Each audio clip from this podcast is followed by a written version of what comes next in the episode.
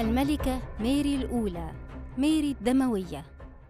اتولدت سنة 1516 وماتت سنة 1558 الناس سمتها ميري الدموية لأنها أمرت بإعدام أكتر من 300 شخص بتهمة الهرطقة مش بس أعدمتهم دي حرقتهم.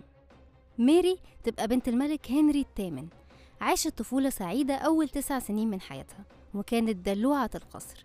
لحد ما أبوها وقع في حب وصيفة من وصيفات مراته الملكة اسمها آن بولين وقرر إنه يتجوزها. بابا الفاتيكان تمسك بأحكام الكنيسة الكاثوليكية ورفض إلغاء زواج الملك هنري من مراته. لكن رئيس الأساقفة حقق طلب الملك بالانفصال عن مراته وأعلن زواجه من آن بولين.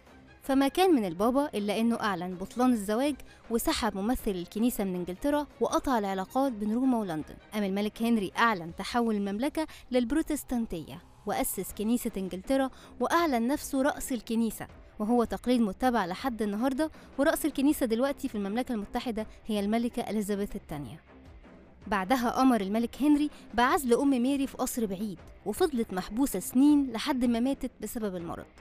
وخلفت آن بولين بنت سمتها إليزابيث. هتبقى بعد كده الملكة إليزابيث الأولى لكنها ما جابتش ولي عهد راجل. فما كان من الملك هنري إلا إنه لفق لآن بولين تهمة خيانة وأعدمها واتجوز لتالت مرة والمرة دي جاله ولي عهد اسمه إدوارد. وهيبقى بعد كده الملك إدوارد السادس. الملك هنري الثامن ده محتاج حلقة لوحده عشان نحكي بس غرامياته. الراجل ده اتجوز ست مرات أعدم اتنين ولغى جوازه من اتنين وواحدة ماتت والأخيرة فضلت عايشة لحد ما هو مات. مستنيين إيه من ملك غير ديانة المملكة كلها عشان يتجوز واحدة بيحبها يعني. بعد موت هنري الثامن قعد بعده على العرش ابنه الملك إدوارد السادس اللي كان عمره تسع سنين لكنه مات بعد ست سنين بس. وهنا حصلت مفاجأة غير متوقعة. لأن كان الطبيعي إن أخته ميري تبقى هي وريثة العرش.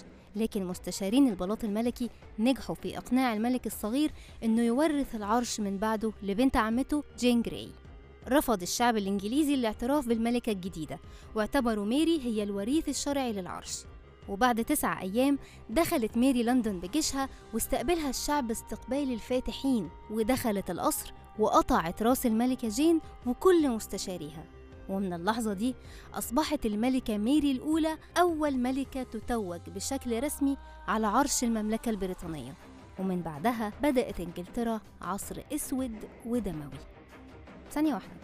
لما ميري هي أول ملكة أمال الإمبراطورة ماتيلدا اللي اتكلمنا عنها في الحلقة اللي فاتت دي كانت بتشتغل إيه؟ ما إحنا قلنا يا عزيزي المستمع إن بعض المؤرخين بيستبعدوا الإمبراطورة ماتيلدا من قائمة ملكات إنجلترا لأنها ما حصلتش على تأييد قانوني ورسمي.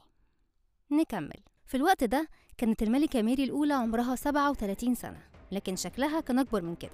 ده غير إنها كانت دايما تعبانة لأن كان بتعاني من مرض عصبي. أول حاجة عملتها كان إلغاء كنيسة إنجلترا وإعادة العلاقات مع الفاتيكان وبدأت تحاول ترجع المملكة للطائفة الكاثوليكية تاني. فأعدمت المئات من شعبها البروتستانت اللي رفضوا العودة للكاثوليكية. كانت بتعمل لهم محاكمات صورية بتهمة الهرطقة وبعدين تصلبهم على أوتاد خشب وتحرقهم وهم صاحيين. ما كانتش بتفرق بين راجل كبير أو ست حامل أو حتى طفل. وطبعا ما نسيتش تحرق رئيس الأساقفة اللي ساعد أبوها الملك هنري إنه يلغي جوازه من أمها. الملكة ميري اتجوزت قريبها الأمير الأسباني فيليب اللي هيبقى بعد كده الملك فيليب الثاني ملك أسبانيا.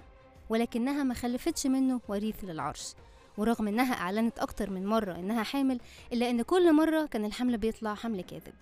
ده اللي خلى الناس تسخر منها في الأغاني الشعبية وتعرضت ميري لأكتر من محاولة اغتيال لكنها كانت دايما بتكشف المتآمرين وطبعا بتعدمهم. كانت محاولات اغتيالها بهدف التخلص من ظلمها وتتويج أختها إليزابيث ملكة مكانها وده خلى ميري تحس بالخطر من ناحية إليزابيث. فأمرت بحبسها في قصر بعيد لسنوات إلا إنها وهي على سرير الموت بعتت لأختها تعترف بحقها في العرش من بعدها. وتطلب منها تحافظ على الكاثوليكية كديانة رسمية للمملكة. الحقيقة ميري كان عندها يعني شوية حسنات. يعني مثلا هي اللي خلت أي ملكة ست توصل للعرش تاخد كل صلاحيات الحكم زي الملك الراجل. وكمان وقعت اتفاقية مع جوزها الملك فيليب تعتبر من أقدم اتفاقيات ما قبل الزواج اللي عرفها التاريخ الغربي. الاتفاقية دي كانت بتضمن استقلاليتها في مملكتها وبتشترط إن أي أولاد هتخلفهم من الملك فيليب هينسبوا ليها. وهيبقوا ورثة للعرش الإنجليزي مش العرش الأسباني.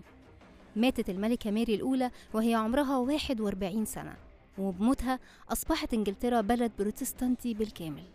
ومن بعدها قعدت على عرش المملكة البريطانية واحدة من أعظم الملكات اللي مرت على التاريخ البريطاني بشكل خاص والغربي بشكل عام وهي الملكة إليزابيث الأولى. شاركوني بآرائكم وتعليقاتكم وما تنسوش تشاركوا الحلقة مع أصحابكم. كان معاكم مروة جودة بودكاست أهو ده اللي صار.